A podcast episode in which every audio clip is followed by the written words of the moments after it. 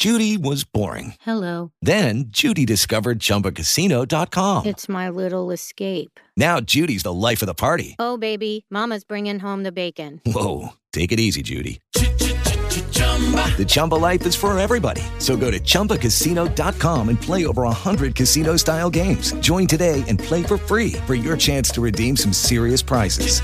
chumba ChumbaCasino.com. No purchase necessary. Void where prohibited by law. 18 plus terms and conditions apply. See website for details.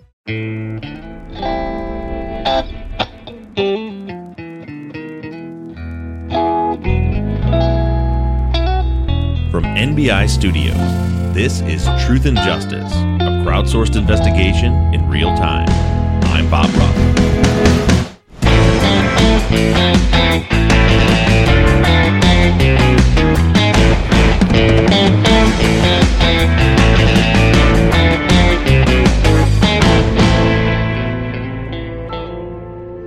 Hey, everybody, and welcome back to Truth and Justice. This, you know, I have to look at a calendar, but I think this is our last episode of 2022. Uh, well, we'll have a follow up in there, but I do want to thank you all for sticking with us through this whole year. Uh, this has been a long, grueling case, and we're finally really getting into the nitty gritty of it. And uh, I'm glad that all of you are still around and are still listening, and I appreciate every one of you. It's been a monumental year. We've had some great accomplishments. We'll talk about some of that stuff in the follow up this week. Uh, but I do want to remind you guys next week, uh, next Sunday is Christmas. There'll be no episodes all week next week. So there's not going to be a main episode on Sunday, there won't be a follow up. There will be a follow up to this episode, however, this week. So that'll be, I guess, the last episode. What we're doing today is, as promised, I brought in a DNA expert to go over not just the business card stuff, because I think after last week's episode, I made pretty clear that I don't think the business card is very relevant at all, although we are going to talk about it, uh, but to discuss all of the DNA in this case. So, after a short break, please welcome from Pure Gold Forensics, DNA analyst Suzanna Ryan.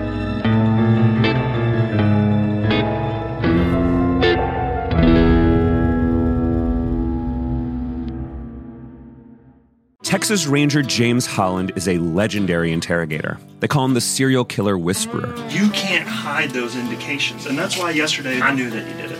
But now, shocking interrogation tapes reveal how the super cop really operates. And that's why they asked me to come in because I'm special. From Something Else, The Marshall Project, and Sony Music Entertainment, this is Smokescreen. Just say you're sorry.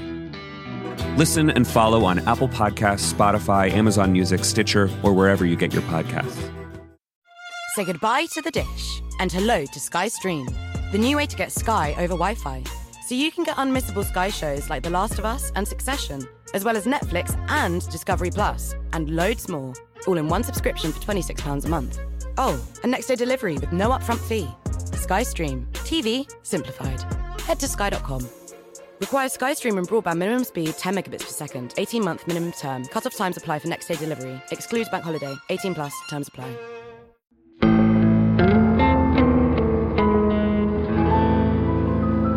All right, so we have a special guest today, and for those of you that watched the docu-series The Forgotten West Memphis 3, you may recognize the voice that you're about to hear. This is Suzanna Ryan from the Pure Gold Forensics Lab. Um, she was the MVAC tech that I MVAC um, lab technician that I that I interviewed, who demonstrated and then explained all the technology to us. Uh, and uh, she's she's more than an MVAC to te- uh, technician. Technician doesn't seem right the right word. What's what is your title, Suzanna? Well, I mean, officially, my title is laboratory director. I'm the lab director of Pure Gold Forensics, and Okay. I'm also a DNA analyst there. So, more, yeah, I would say if you're talking to a DNA, a person who does DNA testing, usually they're referred to as an analyst or a criminalist, and then a technician would be someone who kind of helps out in the laboratory, maybe does quality control checks of Mhm. reagents or things like that. But kind of analyst is sort of the, I guess, preferred So, term. so analyst. So, uh, real quick, can you explain to us your your background, kind of your quick CV, so people know your qualifications? Um, sure. So I have been in the field of forensic DNA and serology for about 23 years. So I started um, after I got my graduate degree in forensic science. I started at um, Bode uh, which is a private lab mm-hmm. in, in Virginia.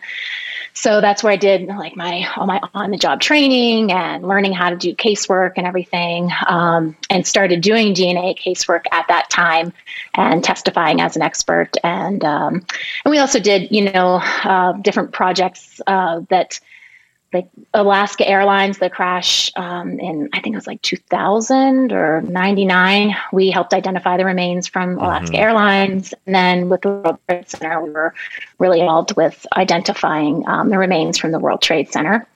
Um, but I worked for them until about 2002, and then I went to Florida and worked for the Florida Department of Law Enforcement in Tampa and did the same thing, you know. Um, but I did learn at that time we did more serology, which is identification of body fluids. Okay. Instead of just DNA testing, it was like, okay, is this blood? Is it semen, saliva? What is it? And then doing the DNA testing as well. And then I worked for Charlotte Mecklenburg Police Department in Charlotte, North Carolina, in their crime lab. And then I moved out to California and was technical leader of a private lab that had opened up um, called Crime Scene Technologies. And then in 2008, along with many other places that shut down, the economy was right. crap.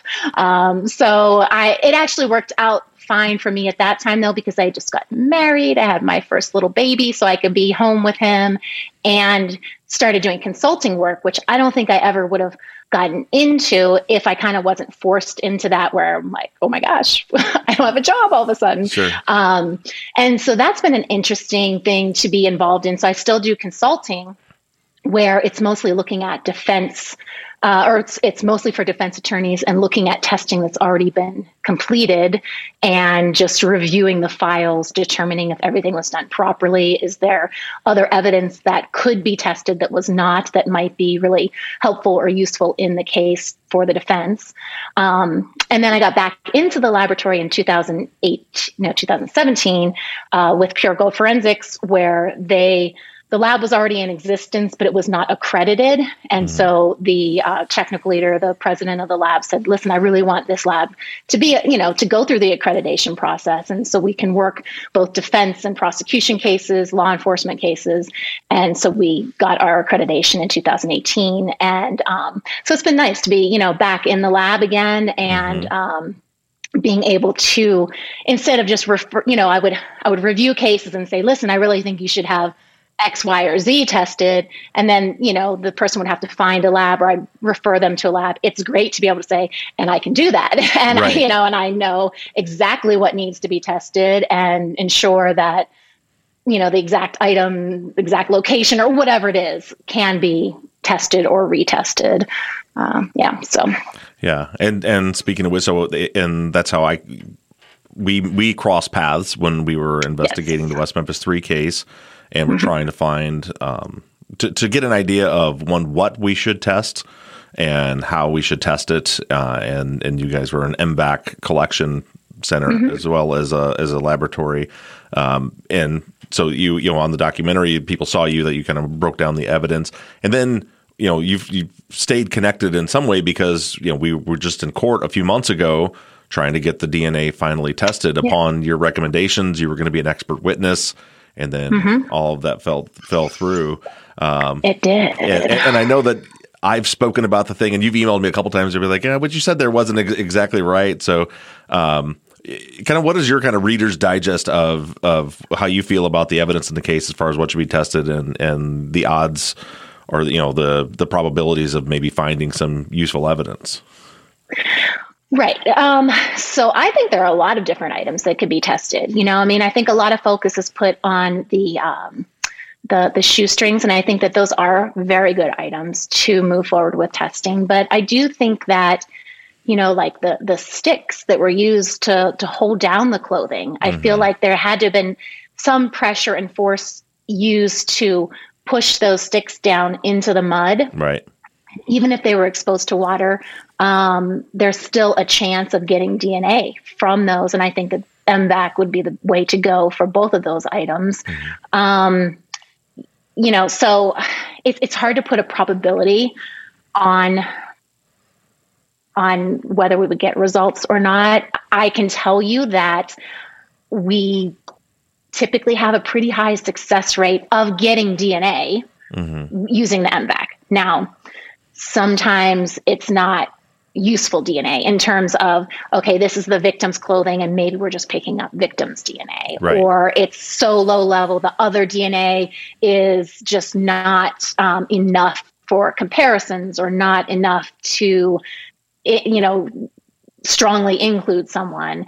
Um, but I, I do know from from using the MVAC, I, have been using MVAC since 2015, and I've used it on you know several hundred cases at this point um, for both, mostly for law enforcement agencies, but some defense cases as well.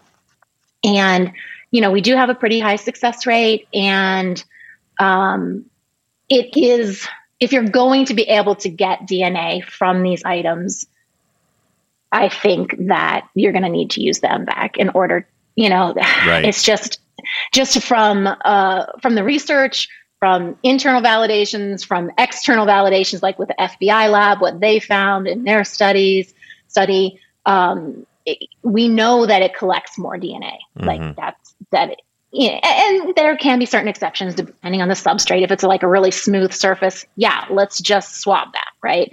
But if it's any sort of rough rough surface, then that's something that MVAC can be really helpful with. Um, and then, you know, it all starts from there. Like if it all depends upon how much DNA you collect, then the downstream result, you know, you have a better chance of getting a result. The more DNA you collect, the better chance of being able to get a usable result. And then that in like one of the complaints that people will say is, well, you're going to get too much DNA, you're going to get all the DNA. Well, so what? Great, because now we have probabilistic genotyping that can really aid in interpreting those mixtures. Mm-hmm. You know, in the past, and I think we'll probably talk about that in in in this case, in Robert and Christian's case, where the mixtures were, inter- you know, was interpreted two different ways. You have two right. reports with two different statistics, right? So that's manual interpretation where we're just like trying to figure out is there a major contributor is there a minor and and there's a limit it limits our ability to make conclusions when we have to do it just by manual methods but probabilistic genotyping we've got software that is able to like take into a, account a lot of things that it's just not possible to do manually. Um, and so we can have mixtures of you know three four five different people and still be able to make comparisons. Right. And and the way i feel about the west memphis 3 case is it, what i what i always tell people is where we're at with it is if there's a chance to find usable DNA to solve the case, that MVAC's going to be the way we're going to find it. Yes, and I would absolutely, 100% agree with that. Yes. Now, this case, I sent you every document we have on, and and it's a for me as a layman, this has been the the most confusing forensic case I've ever looked at because mm-hmm. there are so many. Uh, like we're not even with you, not even talking about the fingerprints uh, because that's a whole nother a whole nother animal. Um, but just the finger, just to give you in in last week's episode, which hasn't aired yet, but when this airs, it'll have been last week's episode. I'm going to break down that you know they look they they examine the fingerprints. They they use the ninhydra uh, ninhydrin to draw out the fingerprints, photograph them, analyze them, say they're not usable. Then the next lab looks at them, says one's not usable. Actually, it was the same lab, different tech one's not usable, one is usable, and Christian Smith is excluded as being possible mm. the contributor. And then, uh, what is it? Twelve years later, they look at the same photographs and say they're both usable, and Christian is responsible for both of them, which is hmm. hard to wrap your brain around when you're when you're analyzing these documents. Like, how does that even? It's not even like with DNA, it makes more sense to me because like there's better technology mm-hmm. and new things that come up. But like the with the fingerprints, they're still using the same photos they took 12 years earlier. Right. Yeah. And I mean, I don't want to say too much about that because that isn't my area of expertise. Um, but I mean, yeah, I, I would be interested to see if there was multiple or if there was an independent person that also examined those prints. Mm-hmm. Uh, you know, especially with the third the third conclusion that they're both consistent with Christian. You know, I mean, going from excluded to included is tricky. That's 180 yeah. degree difference. Yeah, I mean that's that's a big and, difference. And I'm so, certainly no um, expert. I spent I spent one day down in a lab in Mississippi where they like walked me through and like in like the whole process of how it works and how you're looking Yeah. at the pores and the ridges and all these things and all the it's not just as simple as the swirls and the patterns. No. And it was like so if they found specific data points that ruled them out, then how did you then later Right. say that it was him? right. I mean, yeah. And again, this is not my area, but I could see going from inconclusive, like I can't make a conclusion on this, to included. But from excluded to included, I, again, I don't know. yeah. I'm not sure. and the yeah. DNA is not much better. Uh, so at least the well, the way it makes a little more it. sense to me. Yeah, Right. I mean, looking at it, it makes a little more sense to me in in some respects. Um, but there's a lot of things that I think could have been done that that were not, um, for sure. Okay. So, So let, let's let's go there. Let's look at the you know the there's one in this case there's one sole piece of evidence that connects Robert and Christian to this old Christian to the crime scene, and that's the business card. I want to talk to you about a couple of the other DNA items too there at the end, but let's let's I'll have you just kind of explain your take on the series of tests and the conclusions that were drawn from the DNA tests on the business card. Okay, sure. So, from what I looked at, it looks like the first time the business card was tested for DNA was in 2007. And that was by um, Private Lab Human Identification Technologies. Um, and to be full disclosure, I did work for them briefly, briefly as a, um, I was like a contract analyst in 2008 or nine after the other lab that I worked at had closed down. But this is, so this is prior to me even working there. But just to let you know, that I did work there in case that ever comes up. Okay. I was there briefly and I was their interim technical leader. And then they also closed down because, again, economy. Um, so I was not there at this time, but I do have a pretty good understanding of their protocols then because Okay. I worked there for a little while.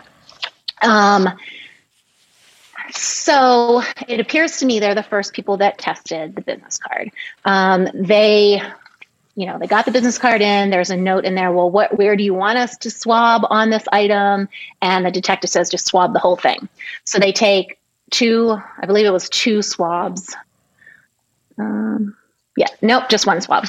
Okay, they took one swab, uh, which is you know just looks like a Q-tip basically, but or you know thinking when you go to the doctor's office or oh I know those lovely COVID swabs. Yeah, there you go. So there you go. So, um, and just wet it with a little bit of water, and she just swabbed the surface of the of the business card.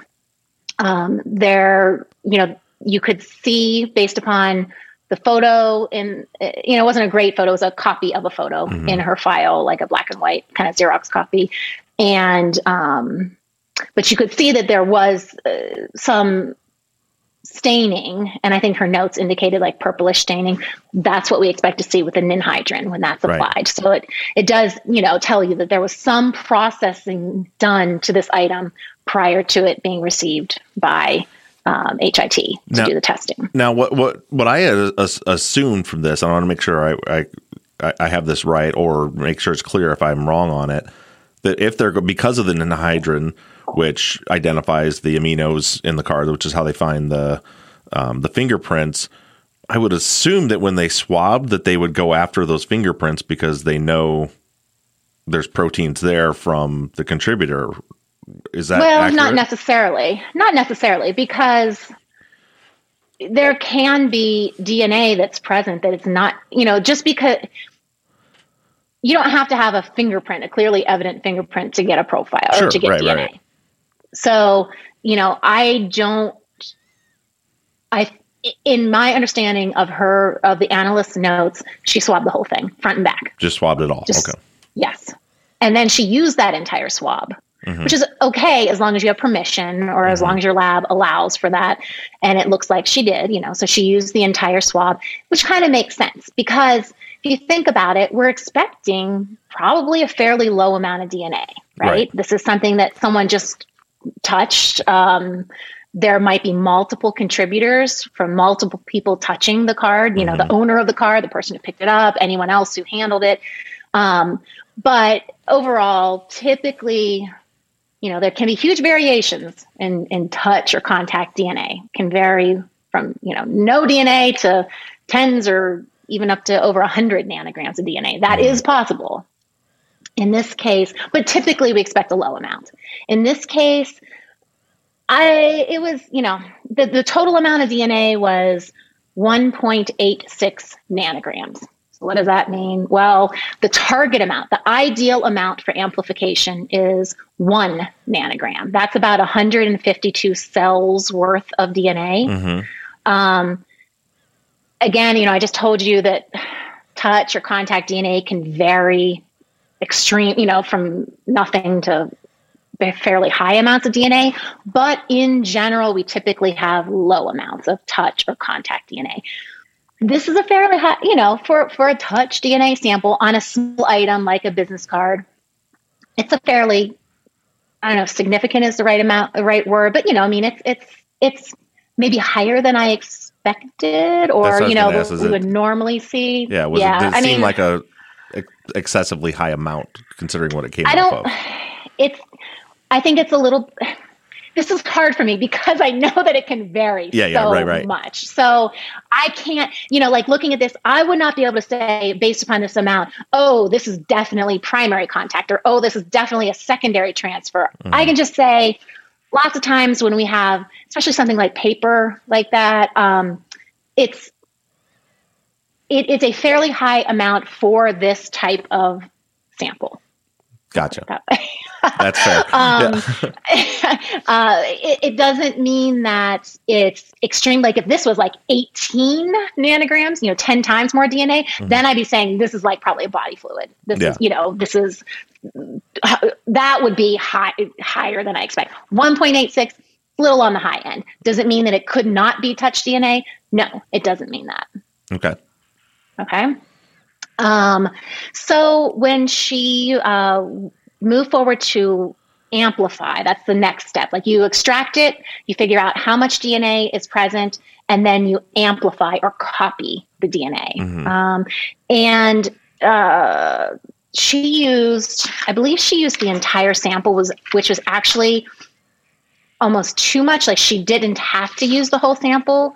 She concentrated the sample down to 10 microliters of liquid, which is a very small amount, and then used that entire amount. And it looks like she had a calculation error because the target amount, I had just said it was one nanogram. I guess at this time at this lab it was 1.25 nanograms. And she actually amplified 1.76 nanograms. So she did she could have like saved some of that extract for future testing. But she used yeah, yeah. But she used it all and but she did get a really good profile so you know she got a complete i think that's complete i've got all these papers everywhere sorry she got a good profile um, that in my opinion she could have interpreted a little differently um, and I know that's one of your questions uh, because when I look at this profile, I'm seeing a, what I would say a clear major contributor who is a male, someone whose DNA is at a much higher level than the other contributor. There is another, at least one other person mm-hmm. present um, at a much lower level. Now, what this analyst did was she did a type of statistic where she just included everything, like every DNA type she saw, and just said, okay, anybody who happens to have these DNA types could be included, and here's the statistic that goes along with that when this was looked at again, and I, I am not sure I have the date, 2014, 2015, I forget. I think it's 2014. Um, okay. Uh, at that time, the person who did the analysis pulled out that major profile, which sometimes that can be tricky. Sometimes you're like, mm, I don't know, is that the major? This, it was really clearly evident that there was one person, there was a lot of his DNA. And I do agree that it is consistent with Christian, that major contributor okay. from that original testing. So the so the difference in that first lab result where they said like one in three hundred twenty thousand Caucasian males, and the next one that says one in twenty eight trillion Caucasian male, that's just a, uh, using a different method of interpreting the results. Yes, from the it was not retested at that point. The the the second person went back to those original results and did did an interpretation where they're saying, okay, instead of including like at the first locus, the first area that we look at, there are four DNA types mm-hmm. or alleles. And so the first time it was the statistic was calculated, the person was like, okay, well, I'm I want to know what's the chance of finding another person that could have either an 11, a 13, a 15, or a 16, or any combination of those. Right. And so it automatically like increases the pool of people that could be included. Okay. At, yeah, even at that one locus. Mm-hmm. Now, what the other person did was they said, well, I see that the 11 and the 16 are about 10 or 15 times higher. There's more, 15, I would say just, you know, roughly um, 10 to 15 times more of that person's DNA. So I know that those two types go together. That mm-hmm. my the person I'm looking for is an 11 16. And so that narrows down the, the possible pool of sus- pool of suspects, or it makes the statistics much rarer because mm-hmm. now we just want to know, okay, who could be, you know, what's the probability of finding someone with an 11, 16 at that right. locus? And then you do that with every single location that's tested, and then you can end up with a much rarer profile. So that's what happened in that second or right. that 2014 analysis. In the the one in 28 trillion is basically saying it's him. I mean, there's only there's less than eight billion people in the world. So, right. Uh, yeah, yeah. I mean, it would be it would be extremely unlikely to find another person that has this same profile. It's like a lottery number, right? right. You know, but you're looking at where they're looking at 16 different areas, and two different numbers are possible at each of those areas. So, what's the chances of finding another person randomly? that has that exact same profile. And so that's why I'm saying, yeah, I'm I'm agreeing that it's consistent with Christian Smith. Right. And and the chance to find another person is you know, whatever it was, one in 28 trillion it's probably not going to happen. Sure. Now, now, what about the the Sorenson report from 2015? And I, I think you may have answered my question there because I, I think that report talks about Christian being excluded as the minor but doesn't um, mention the major. It was that was confusing for me because when I first read it, okay. which was right before I recorded last week, um, under the business card, it says that he's excluded from the business card.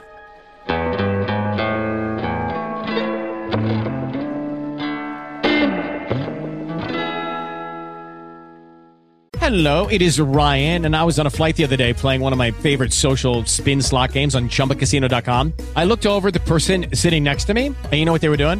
They were also playing Chumba Casino. Coincidence? I think not. Everybody's loving having fun with it. Chumba Casino is home to hundreds of casino style games that you can play for free anytime, anywhere, even at 30,000 feet. So sign up now at chumbacasino.com to claim your free welcome bonus. That's chumbacasino.com and live the Chumba life. No purchase necessary. VGW, void, were prohibited by law. See terms and conditions 18 plus. With the Lucky Land slots, you can get lucky just about anywhere. This is your captain speaking. Uh, we've got clear runway and the weather's fine, but we're just going to circle up here a while and uh, get lucky. No, no, nothing like that. It's just these cash prizes add up quick. So I suggest you sit back, keep your tray table upright, and start getting lucky. Play for free at LuckyLandSlots.com. Are you feeling lucky? No purchase necessary. Void where prohibited by law. 18 plus terms and conditions apply. See website for details.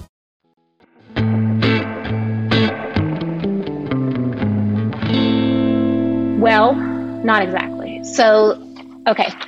Just so you're aware, Sorenson is the third lab to type or to analyze this same sample. Right. So after HIT, after HIT, then it went to Orchid Cellmark and they took the, the business card and they swabbed it again and mm-hmm. tested the swab and they got a really partial profile they were not at, in the report that i have they didn't have any references to compare to mm-hmm. right so they just reported out here's the dna results when i look at it it's, it's very few loci or locations um, but what is present is, con- is still consistent with Christian, but the statistics would be much lower. If they had done stats, it would probably have been like one in a hundred or something. You know, I mean, there was only a few loci, but he wasn't excluded.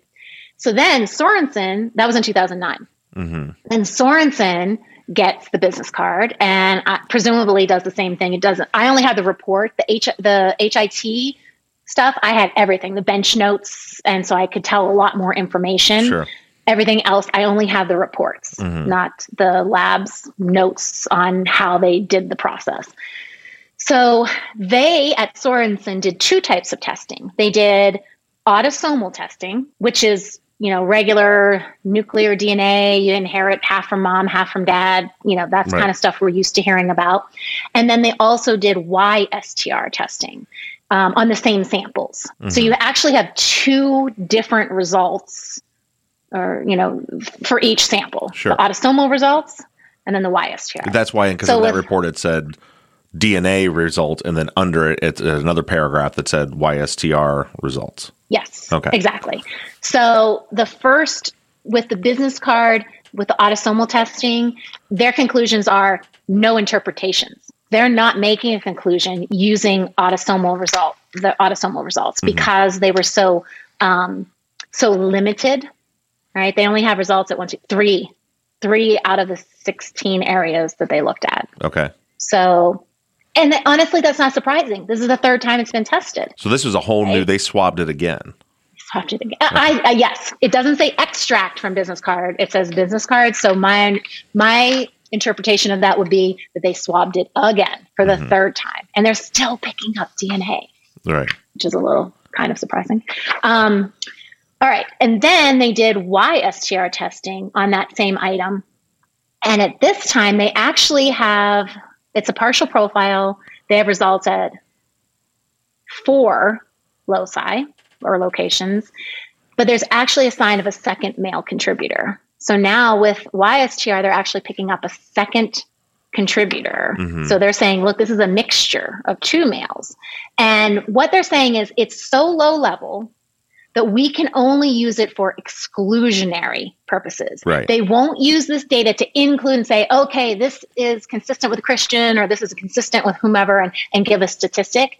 They would they will only tell you if they think they can exclude Okay. somebody from the data and from what they're calling the major contributor. They're not making any conclusions on the minor contributor Mm-hmm. but they're saying we can we could exclude someone from the major and they are excluding robert pape as a source of the major ystr profile and saying we can't compare to the minor. And then in regards to christian smith they're saying no meaningful comparisons can be made. So they're saying we can't ex- they're saying basically we're not excluding him but we're not going to officially include him and give you a stati- statistic. Okay. And I think the reason they did that is the DNA types I'm seeing, say for one, where there is a sign of a mixture, are consistent with Christian. So But where they say, it's oh, it so says few. excluded, they they were able to exclude him as the minor. They're able to exclude him as the minor, and they're not saying anything about the major because it's so low level and there are signs of a mixture. And they're just saying, look, we can use this data to exclude. We're not going that far and saying he's excluded. We're saying no comparisons can be made. Okay. So that's what uh, the that Makes makes sense. sense. As the minor, not the major. So, and Right. all of the none of the one, two, three, four tests that were done on the card, uh, none of them exclude Christian from the as being the contributor from the from the business card. Um, but now it, it sounded like you thought it was a little. If I was if I was catching your tone uh, uh, right, that it was it, it seemed maybe odd to you that there was that after it was swabbed two three times that they're still getting that much DNA off of the card. Well, I mean, apparently they didn't get much the second and third test. That's why they're ha- they have you know uh, uh, i- incomplete profiles. They're only partial profiles, um, and that can be different people swab things differently, right? So maybe someone's being kind of more gentle about swabbing, and someone's you know maybe the fir- maybe somebody's really vigorously swabbing. Um, so I'm not going to say it's impossible to you know certainly I, I don't think anything is based on what I see, not saying something is wrong with the testing. Um, I think that just goes to show that there was a fairly significant amount of DNA on the business card to begin with, if after three swabbings we're still getting some DNA. Right. Does that make sense? Yeah. So it must have been quite a bit on it. And again, just to point out before I forget about it, there is that minor contributor, right? So mm-hmm. it's not the minor component is only showing up above what we call the reporting threshold at three loci three areas right but there but there's evidence of that minor component at additional areas that's like it's like below the cutoff where you know the lab is following protocols and saying I, I can't call this as a real dna type because it's so low level mm-hmm. but i did want to point out that it would be possible to compare other reference samples to this minor component using probabilistic genotyping. Now, not what I do in my lab because we use a program called STRmix and it's specific to the kit and the instruments and it has to be, mm-hmm. you know, it has to be run like at my laboratory. Right. But there's another company called Cybergenetics that they have a program called TrueAllele and that software run, you know, I don't fully understand how it works, but it it it's different in that they're able to take data that is run by other laboratories with you know whatever um, processes were used at that time and make comparisons. Because i do think it would be interesting to determine who that minor contributor was mm-hmm. right? Um, it's very minimal at this point. And so looking at it like there's a lot of people that i can't necessarily exclude. It doesn't mean they're in there like I want to be clear. It's, right. It, it just means like I'm looking at people's profiles and saying, well, I wouldn't necessarily, you know, exclude them. The only person I would say I would exclude would be John. Um, from I think I don't think that he, yes I don't think he, his DNA is present, but there's so little to go on with what's above threshold that you know there's a lot of people that could be included. But I think that if you did probabilistic genotyping, you would get a better idea of who actually might be included as that minor component, which might be important information to to have. It's it, probably more important than you realize. Um, that you'll have to listen on Sunday to the episode where because okay. I just kind of I did a whole a whole I just yesterday finished a whole analysis on the business card and okay. one of the segments was did Christian touch the business card and I conclude that he probably did and it seems like you're pretty convinced that he did too. I, am not going to say that because I don't I don't know I know his I would I'm I'm confident that his DNA is present. Let's put it that way. Gotcha. I don't know how it got there. Okay, that's fair. Um, and, and, the reason I say that it could be really important to find out who that other person is is because the conclusion I came to, my theory, is I don't think that business. And I this gets into some. It sounds tinfoil hatty as I'm just saying it like this, but I don't think that business card was found where they said it was found when it was said that it was found.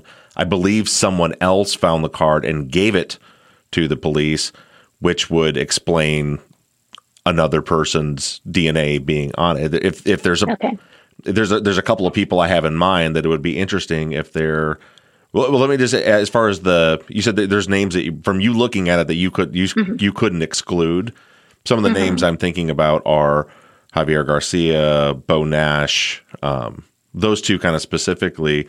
Can you tell if either of them, from just from what you can see, could could definitely be excluded as the minor contributor? Um, unfortunately, no. Uh, they, d- I mean, I don't know because I didn't even know until you know. So I, I, I got this the data and the reports that you sent me, and there actually is a. The last report I saw was from 2015, where those individuals' DNA was typed. So mm-hmm. there were profiles developed, but they're not included in the reports, and they were never compared to any of the earlier testing. Right which is extremely frustrating to me that it, the no comparisons were made to begin with and that like i don't have the data i can't do the comparison because you don't so have the charts yeah i don't have it yeah so if there's any way we can get that that was done by sorenson mm-hmm. so if there's any way to get those profiles um, i think that would be helpful well, I think that's useful to know, and I could pass that on to the attorneys that are working on the mm-hmm. on the appeals to see if they can if they can get that. Yeah. Because yeah, that would be that would be a big deal to me if we could, if, for example, uh, and not to say because I think they're connected to the crime. I don't think the business card was connected to the crime, okay. in my opinion. Yeah. Um, but yeah, say if for example we find out Javier's DNA is on the card, that would certainly Mhm. support the theory that he's the one that found the card and Mhm. turned it over to, the, Oh, pol- to the police. okay. Yeah. Okay. Um, It seemed weird to me that it was from Chino Hills when that's what like two and a half hours away or something. Like, how did it even?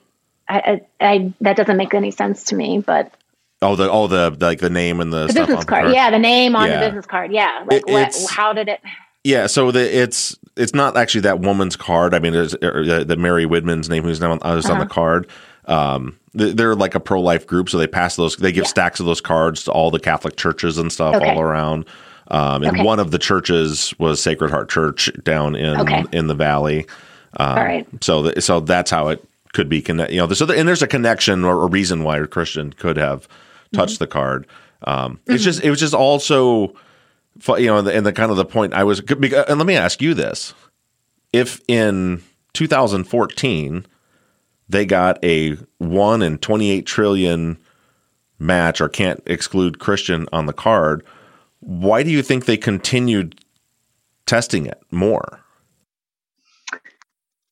Um, I don't know. They test. They retested a lot of samples, and I'm not sure why. I, I don't know if they were just hoping that.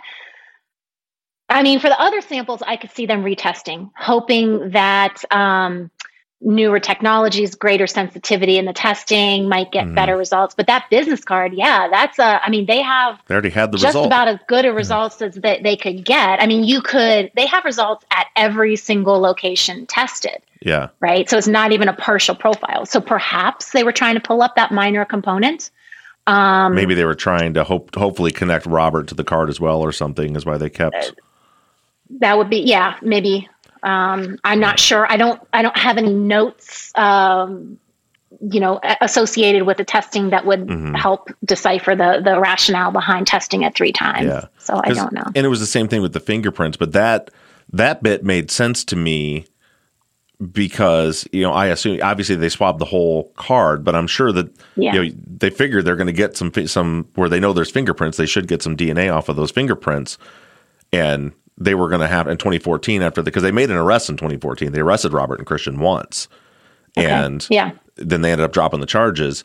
But I, I, I, I felt like they had to know going to the jury with one result that says the DNA on this card is Christians, and then also with, but the fingerprint on the card is not Christians.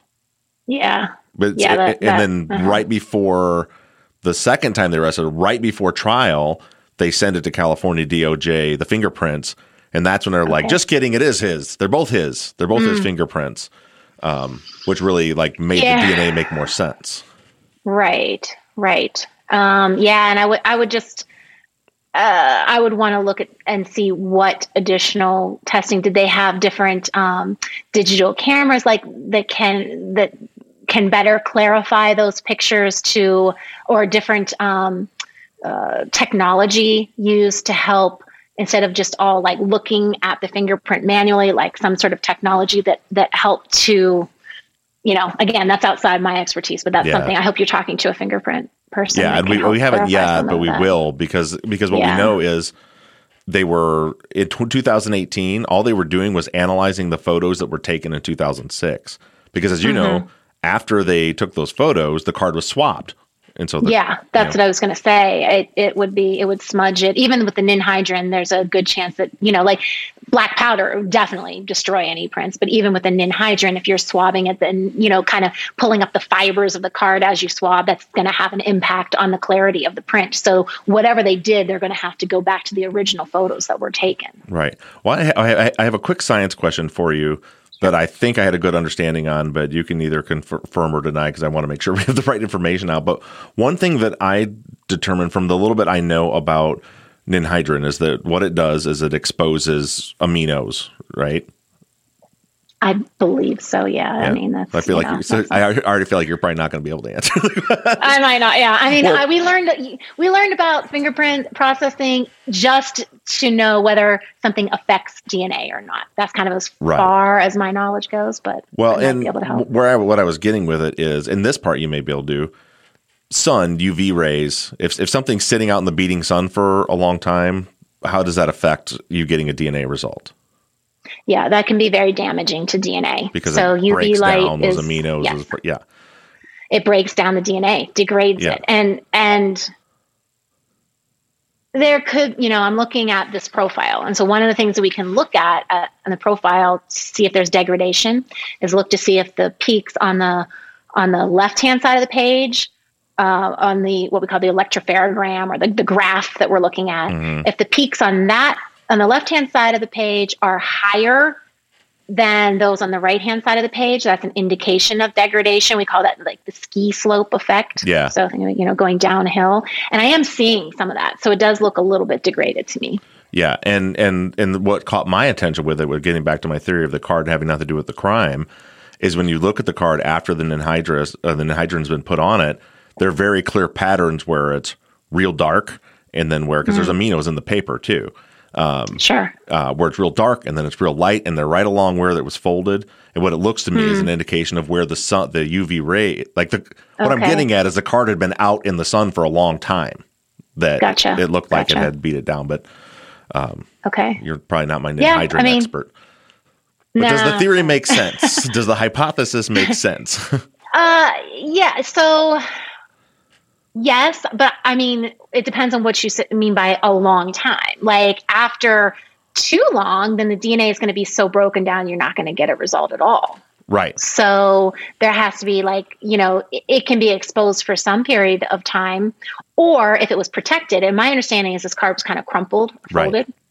And so the protected areas that are not being exposed to the sunlight um, would tend to, the DNA would tend to remain more intact and not degraded, um, as opposed to areas that were that were exposed.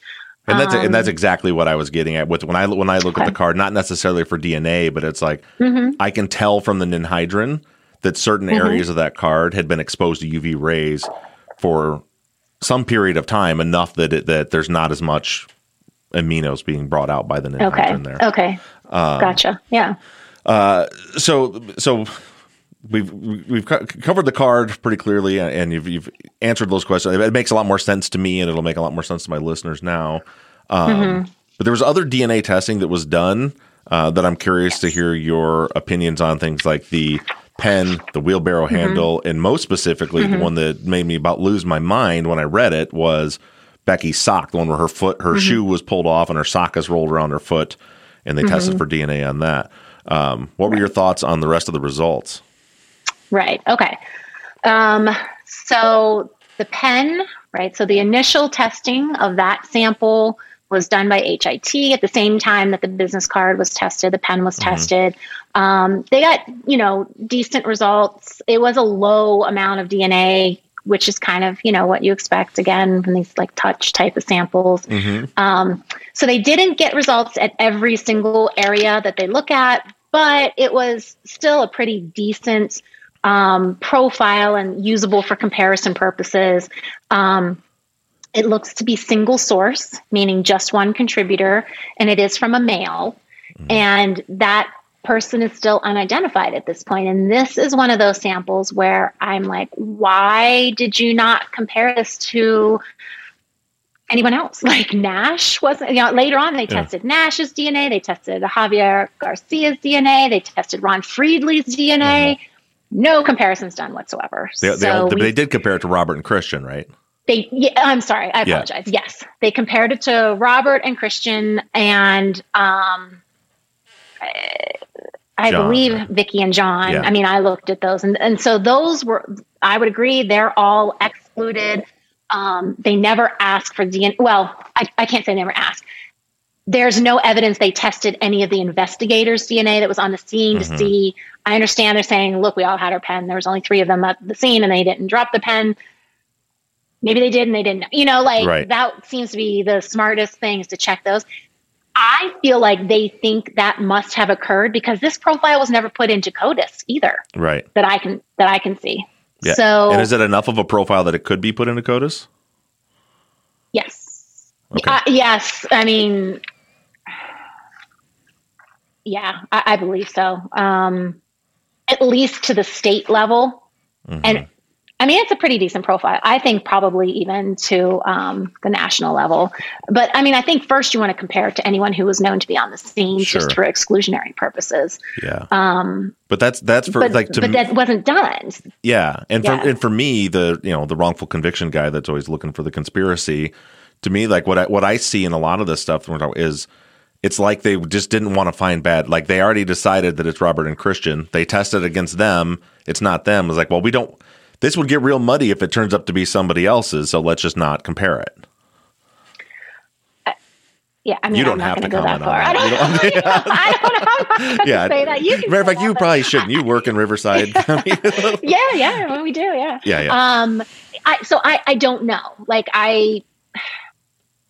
That's why I say my theory is they probably figured it was someone who just happened to drop the pen. Mhm. And so they're like, oh, somebody dropped their pen. We're not going to, you know, they will collect it as evidence and, and test it because, hey, if it, if it does by chance match Christian or Robert, then that's great for their case. Right.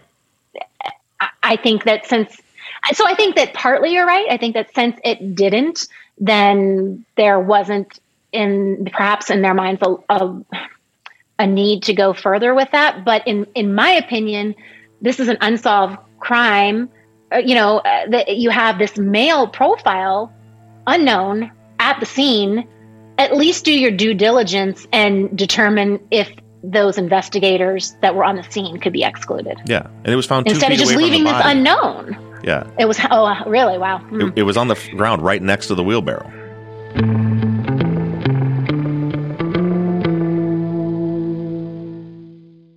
Judy was boring. Hello. Then Judy discovered ChumbaCasino.com. It's my little escape. Now Judy's the life of the party. Oh, baby, Mama's bringing home the bacon. Whoa, take it easy, Judy. The Chumba life is for everybody. So go to ChumbaCasino.com and play over 100 casino style games. Join today and play for free for your chance to redeem some serious prizes. ChumbaCasino.com. No purchase necessary. Void where prohibited by law. 18 plus terms and conditions apply. See website for details. Hmm.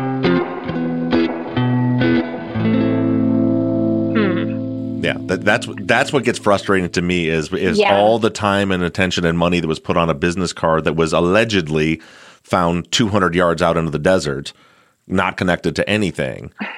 And and it just seems to me that things, you know, something like that is so easily transferable. I mean, it gets Yeah. so windy in the desert, right? Mhm. I mean, I don't expect a pen to go flying through the through the desert, but a business card, absolutely. Any Yeah. kind. Was there any other debris or anything like that kind of found around, or I nothing mean, that was noted. The documentation of Okay. the scene is so terrible uh, that it's Okay. you know they're just we don't know. It, wa- but that was that was the Mhm. only thing that was that was noted that was found. Um, but there were 30 mile an hour winds out of the south earlier okay. that week. Yeah.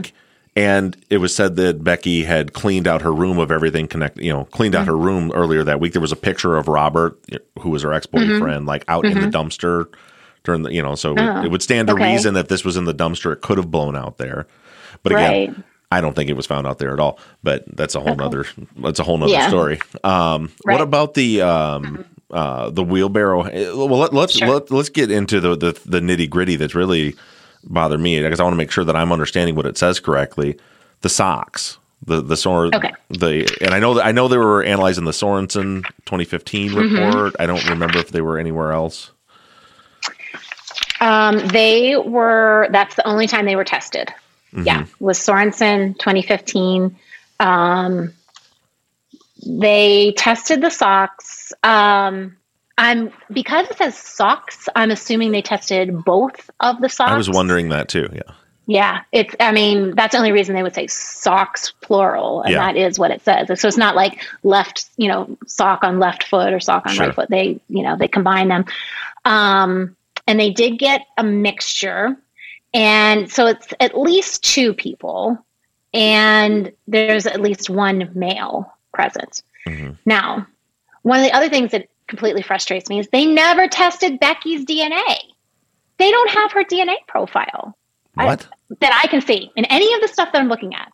They don't Because have they her had their blood. I know. I, I have the report where they like took her blood vial. I know, but it was sent to Cellmark in 2010. Either they tested it and I don't have that report, or they just never tested it. That being said, I can kind of infer her DNA profile because I have her mom. Vicky's, I have yeah. Vicky's, right? So one of the things, like going back to the original testing with the wheelbarrow handle, um, HIT eventually said, "Oh, uh, Vicky can't be excluded Right. from the sample." I don't think that's correct. Oh, really? Becky's DNA. Yeah, no, that's Becky's DNA. Um, she, they're saying they can't be excluded because it's it apparently gave signs of a mixture, Mhm. and mom and daughter are going to share fifty percent of their DNA. So at Right. every locus, there's at least one DNA type that is consistent with Vic- Vicky, Uh-huh. but the other type isn't. So I'm pretty sure, without having Becky's profile, I'm pretty darn sure that's Becky's DNA on the Oh, okay. handle. So then I can use that. Like, so I'm making some assumptions here, Mhm. but looking at that and looking at the sock, I think that one of the contributors is Becky. Which makes sense. Right. Exactly. And then that leaves at least one other contributor. And again, at, least one male contributor. And so I think this is a really important sample as well because somebody had to lift her up and put her in that wheelbarrow. Right. Right. And I think it's probably two somebodies um, because to lift a dead weight body into a wheelbarrow that, you know, will tip over at the slightest, you know, imbalance, Mhm. I think that you probably had to have two people. And so I think somebody was probably holding her ankles. And I think that that sock is a really important sample. I think it probably should be retested, M-Vac retest, compared to um, any known samples we have, or at a minimum, the profile that they already have, do some additional comparisons using either you know visual manual comparison or again TrueAllele and compare to your other individuals they have profiles from these individuals javier Javi, javier garcia and nash and ron friedley I, i'm not i'm not even saying that they're all suspects but you have these profiles Right. like let's do a comparison and they haven't done that all they did was compare to christian And Robert. robert And again, it seems the same thing as the business Yeah. card. They were, and, and I'm reading that one right. They were excluded as being the either both of them for being the male that touched her socks, or whose Um, DNA is on their socks.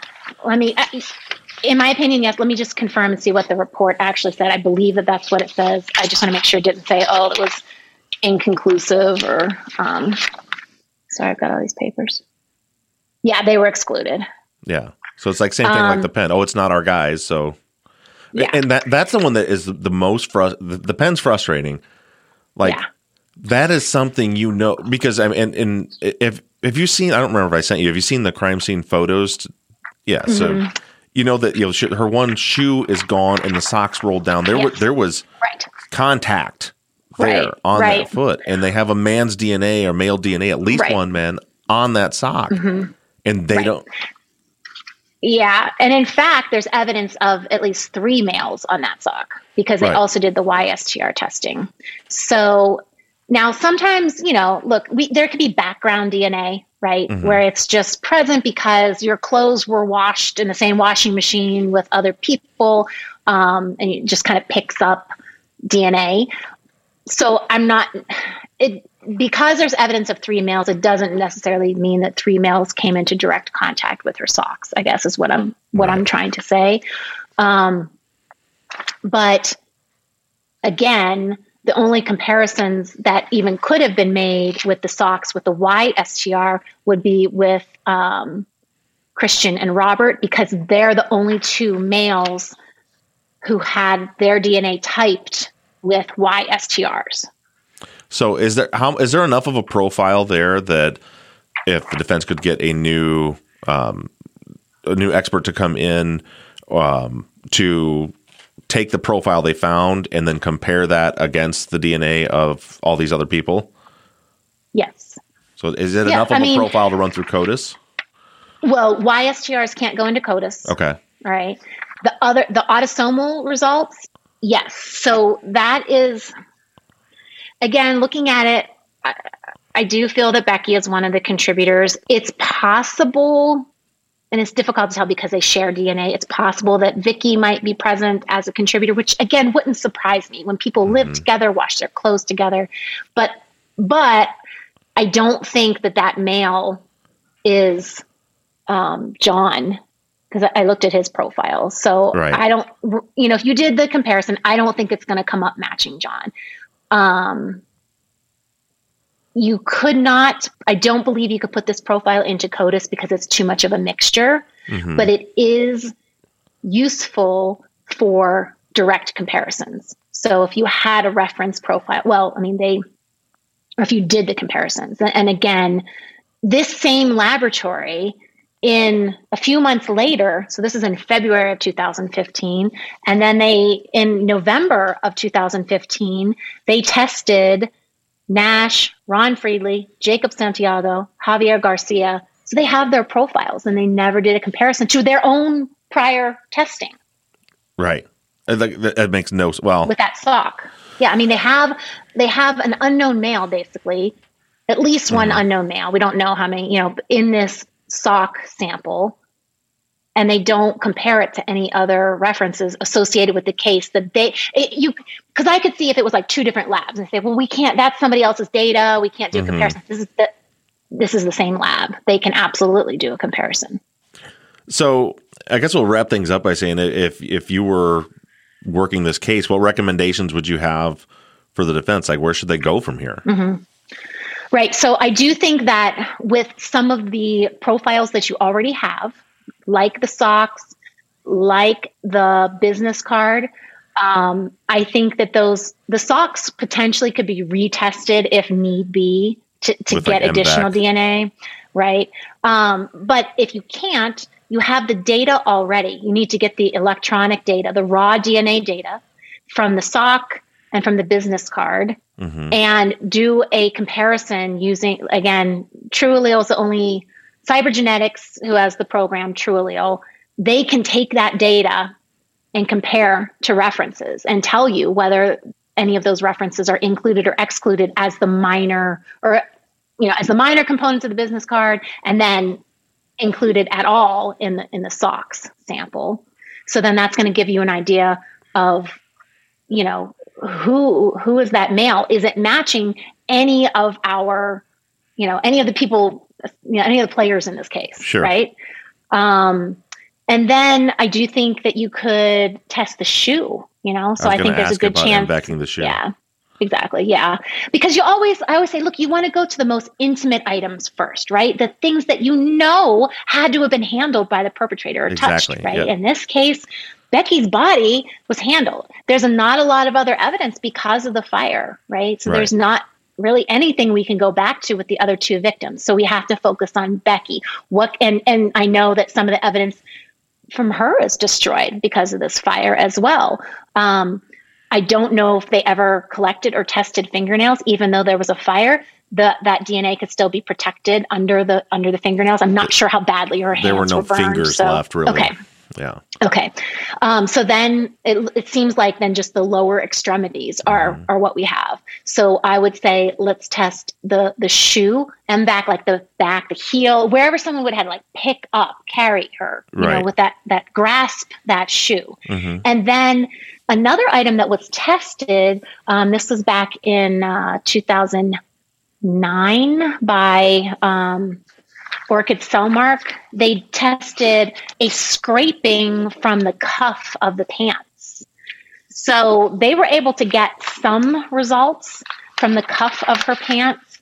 And it's it again, again, I don't have Becky's profile, but what I have inferred to be her profile based upon a comparison with Vicky and looking at the other data, I think that most of the DNA on the pants is hers, but there is some evidence of a second contributor. So I would definitely M-Vac that sample, the the pants, the the bottom area of the pants. Yeah, I didn't realize they tested the, the cuff of her pants. yeah.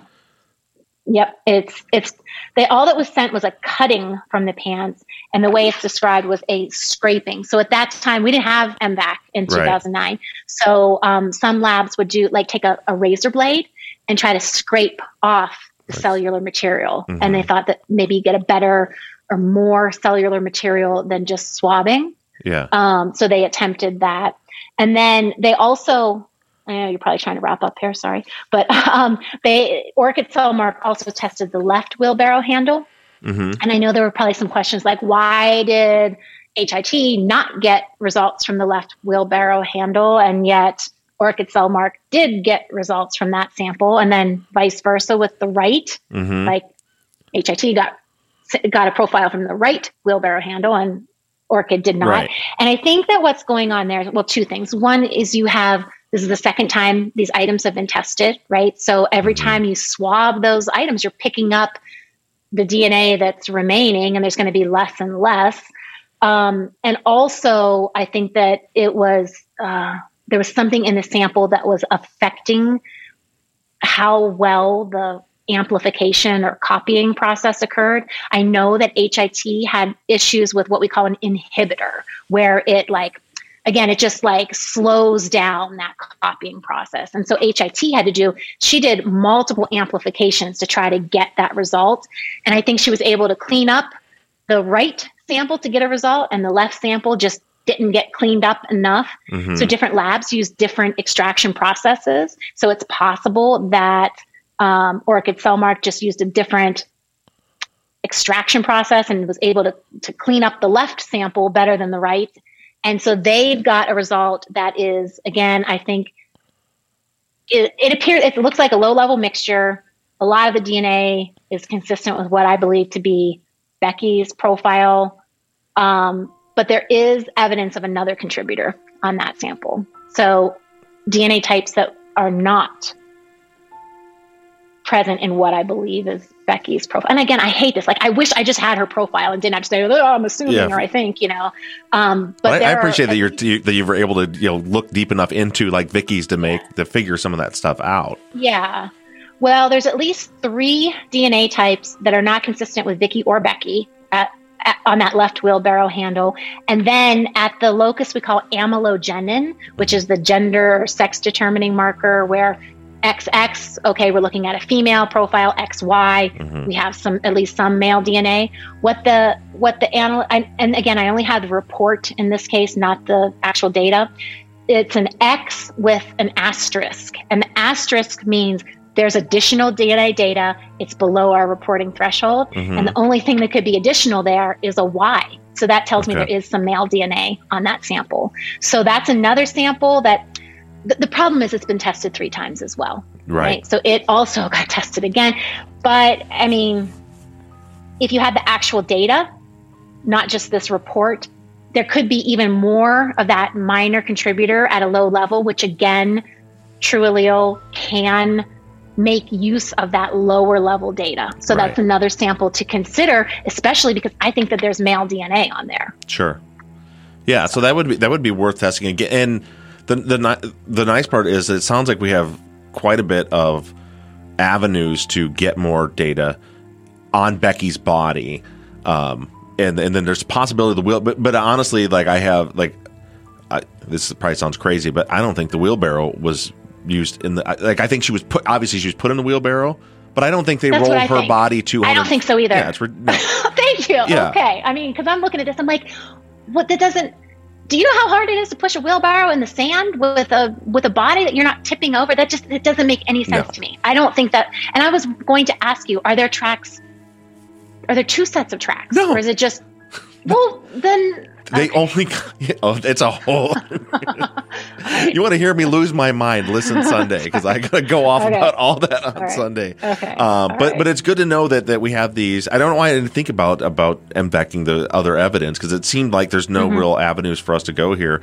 Uh, but we have profiles that we can do something with on the Yes. socks, on the cuff of her pants, um, and then we have the opportunity. Hopefully, if the evidence still is um, available to uh, maybe M-Vac the shoe and Yes. the pant cuff again and stuff, and see if we can. Because, like I like it's it's one of those for me. It's just like duh, like that's the killer. T- we know the kill. We don't know if that business card has any connection to this crime, Right. But we know Becky's body did. So Yes, that that's seems exactly like what the I was saying. DNA. Yeah. Yes, that's where you focus. And and again, based upon the DNA results, that's the other reason that I don't know if that wheelbarrow was necessarily even moved, you know, Right. because what they're getting, in my opinion, is consistent with Becky. Maybe there's some low level something on the left wheelbarrow handle, but if you just went through the desert with a dead body, you know, carry, you know, 70 degrees grasping out. these, yeah, holding onto these wheelbarrow, Mhm. which, you know, probably rougher surface, rougher surfaces collect more DNA, you know, dragging her there. I would expect to see your DNA. That is something I would expect to pick up your DNA. And that's, that's not what we're seeing.